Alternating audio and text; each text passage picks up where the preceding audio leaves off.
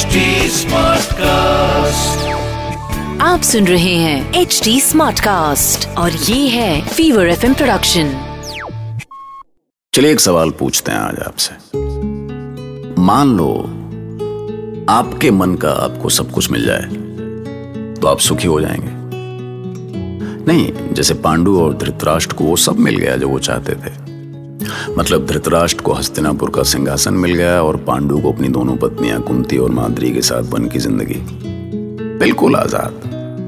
न राजकाज का टेंशन और न रानियों से दूर रहने का दर्द। पर उस बेचारे को यह कहाँ पता था कि उसका भाग्य क्या लेके आने वाला है? पांडु ने हिमालय की तराई में कैंप लगाया। शिकार का शौक पूरा करने के लिए वो रोज घने जंगलों में निकल जाते। धृतराष्ट्र भी खुश था कि उसे बिना मांगे हस्तिनापुर का सिंहासन मिल गया। पर अब उनके सामने एक नई समस्या थी कि कहीं पांडु वन से लौट के अपना सिंहासन न मांग ले। इसीलिए अब उसकी उम्मीद अपनी होने वाली संतान पर टिकी थी। मैं धृतराष्ट्र और पांडु दोनों की उलझन का साक्षी रहा हूँ। मैं आकाश हूँ। मैंने देखा है कि पांडु की भी उलझन वही थी कि उसकी पत्नियाँ अभी भी माँ नहीं बन सकी थीं। रात का दूसरा पहर बीत रहा है स्वामी। ऐसे कब तक जागते रहेंगे?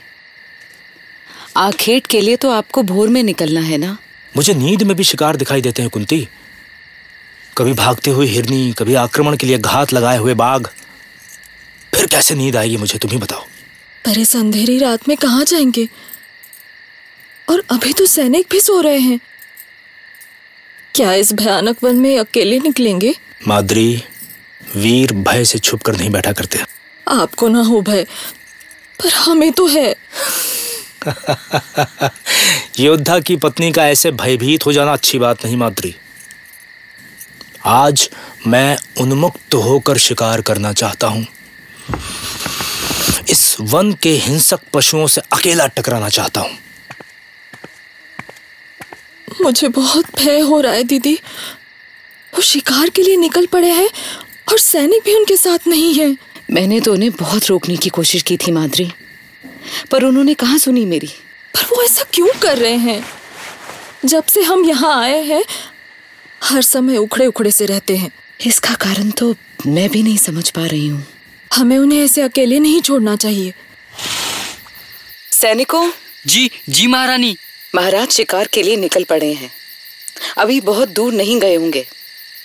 उनके पीछे जाओ। वहीं से लौट जाओ सैनिकों। वहीं से लौट जाओ।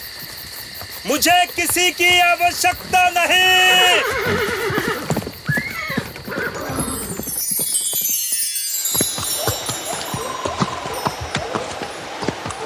लगता है नदी के पास हिरणों का झुंड है। मुझे यहाँ से पैदल ही जाना होगा। दबे पाऊँ हिरन है शायद। एक साथ दो दो। इससे अच्छा अवसर नहीं मिलेगा।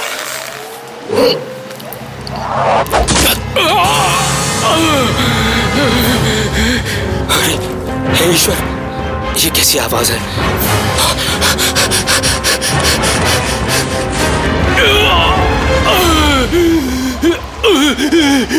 ये ये क्या किया तूने? क्या हुआ?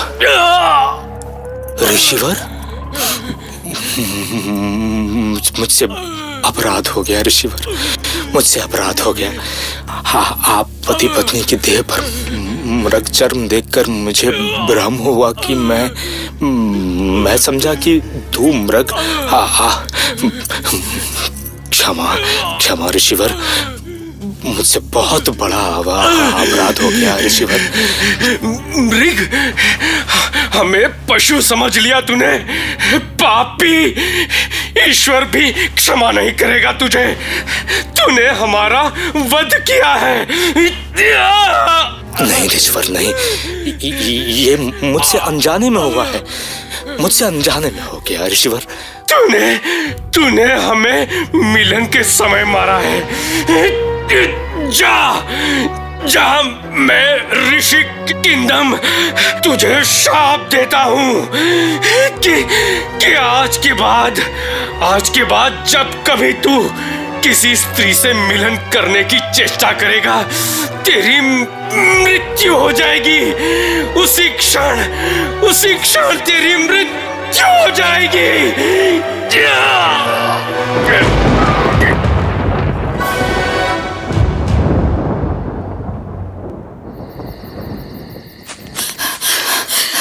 क्या हुआ, स्वामी? आप आप यहाँ से क्यों बैठे हैं? आपका धनुष कहाँ है? और कुछ बोलिए महाराज। कुछ तो बोलिए। मत छूहो मुझे। मत क्या क्या- क्या हो गया आपको? आप आप अपनी पत्नी से क्यों दूर हो रहे हैं? मैं सबसे दूर होना चाहता हूँ। मुझे नहीं चाहिए ये जीवन। संन्यास चाहता हूँ मैं। पिता ने मुझे छोड़ दिया। माता और भ्राता को मैं छोड़ आया। मेरी कोई संतान हुई नहीं और अब तो हो भी नहीं सकती। मैं तपस्या करूँगा कुंती। माद्री मैं तपस्या करूँगा। तुम दोनों अपने अपने पिता के घर लौट जाओ। पर, पर क्यों स्वामी क्यों? स्वामी हमसे कौन सी भूल हुई है? आप ऐसा क्यों कह रहे हैं? क्या आपने इसलिए हमसे विवाह किया था? क्या इसलिए हमें वन में लाए थे?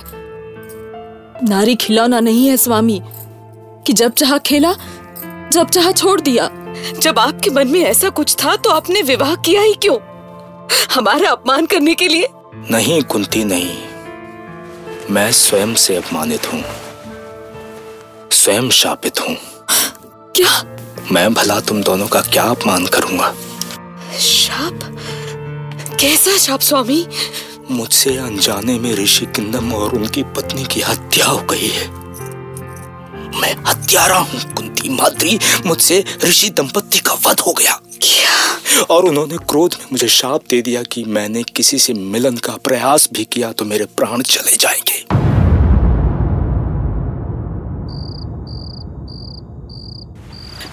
ईश्वर। क्या हुआ गांधारी? स्वामी मेरा मन बहुत आशंकित हो रहा है। मैंने कुमार पांडु के बारे में एक दुस्वप्न देखा। नहीं नहीं। ऐसा नहीं हो सकता गांधारी। अनुज पांडु मेरा प्रिय है। यदि ऐसी कोई अनहोनी हुई तो मैं जीवित कैसे रहूँगा? ईश्वर ना करे कुछ ऐसा हो। पर मेरे इस स्वप्न का संकेत क्या है? जिस स्वप्न से मन आशंकित हो वो शुभ कैसे हो सकता है? मैं चाहता हूँ कि मेरा भाई सदा के लिए बस कीजिए महाराज। मैं इससे आगे कुछ नहीं सुन सकती। और फिर पांडु अकेले नहीं है। दो दो पत्नियाँ और हस्तिनापुर के भविष्य का भार है उनके कंधों पर। उसके बिना हस्तिनापुर के भविष्य पर भले ही कोई आँच ना आए पर एक खालीपन तो आ ही जाएगा। स्वामी ये ये आप क्या कह रहे हैं? अभी कह रहे हैं कि आप उनके बिना जी भी नहीं सकते। और अभी हस्तिनापुर के भविष्य के भविष्य पर आज कहीं आप महाराज पांडु के बाद हस्तिनापुर की सत्ता पर एकाधिकार तो नहीं चाहते? मैंने ऐसा कब कहा गांधारी? मैं तो बस उसकी अनुपस्थिति में उसका ही दायित्व वहन कर रहा हूँ। आप चाहे अनचाहे अपने मन की बात कह रहे हैं महाराज। नहीं गांधारी नहीं। मैं पांडु के लिए ऐसी कल्पना भी नहीं कर सकता। आपकी इन बातों से मेरी आशंका नहीं दूर हो सकती। जैसा कि तात भीष्म का आदेश है आप कल ही विदुर को पांडु के समाचार के लिए भेज दें। जब तक उनकी तरफ़ से कोई शुभ समाचार नहीं मिल जाता मेरी चिंता ऐसे ही बनी रहेगी। बहुत लंबा मार्ग है मंत्रीवर। दूत ने बताया है कि पांडु हिमालय की तराई में विहार कर रहे हैं। वहाँ तक पहुंचकर उन्हें ढूँढने में तो जाने कितने दिन लग जाएँगे? पर महात्मा विदुर यदि इस बीच वो हस्तिनापुर के लिए निकल पड़े तो? जो भी हो तात भीष्म के आदेश का पालन तो करना ही होगा।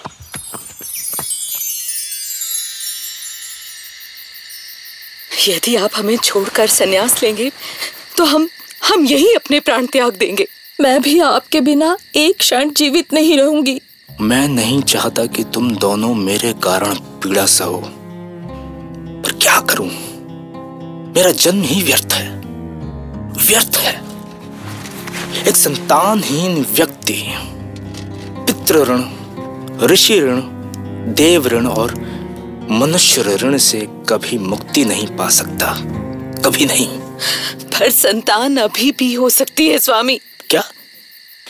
इस सब के बाद संतान कैसे संभव है कुंती? संभव है स्वामी। मुझे महर्षि दुर्वासा ने एक मंत्र दिया था। उस मंत्र से मैं किसी भी देवता का आह्वान करके उनसे कुछ भी मांग सकती हूँ। ये तो साक्षात ईश्वर की कृपा है कुंती। हम कल ही यहाँ से दूर शांत हिमालय में चलेंगे। तुम वहीं अपने मंत्र का प्रयोग करना। ठीक है? धर्मराज देवाहुति मंत्र के प्रभाव से मैं कुंती आपको आमंत्रित करती हूँ।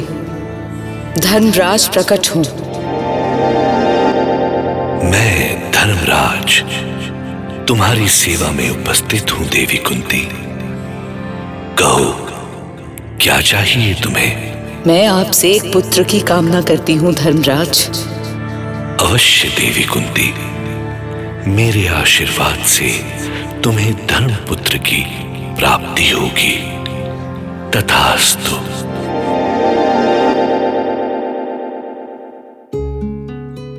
तो भाई साहब, इस तरह धर्मराज के आशीर्वाद से धर्मराज युधिष्ठिर का जन्म हुआ। फिर पांडु ने कुंती को दो बार और देवताओं को बुलाने के लिए कहा। याचना की। तो कुंती ने पवन और इंद्रदेव को बुलाया, जिनसे भीम और अर्जुन पैदा हुए। कुंती ने माद्री को भी उस मंत्र की दीक्षा दे दी थी। चूँकि स्नेह था जिसके बाद माद्री ने अश्विनी कुमारों से नकुल और सहदेव को जन्म दिया। और कुल मिलाकर इधर पांडु के पाँच बेटे हुआ। पर उधर गांधारी की संतान का क्या हुआ? सोचे हो? बताएँगे। सुनते रहिए, महाभारत।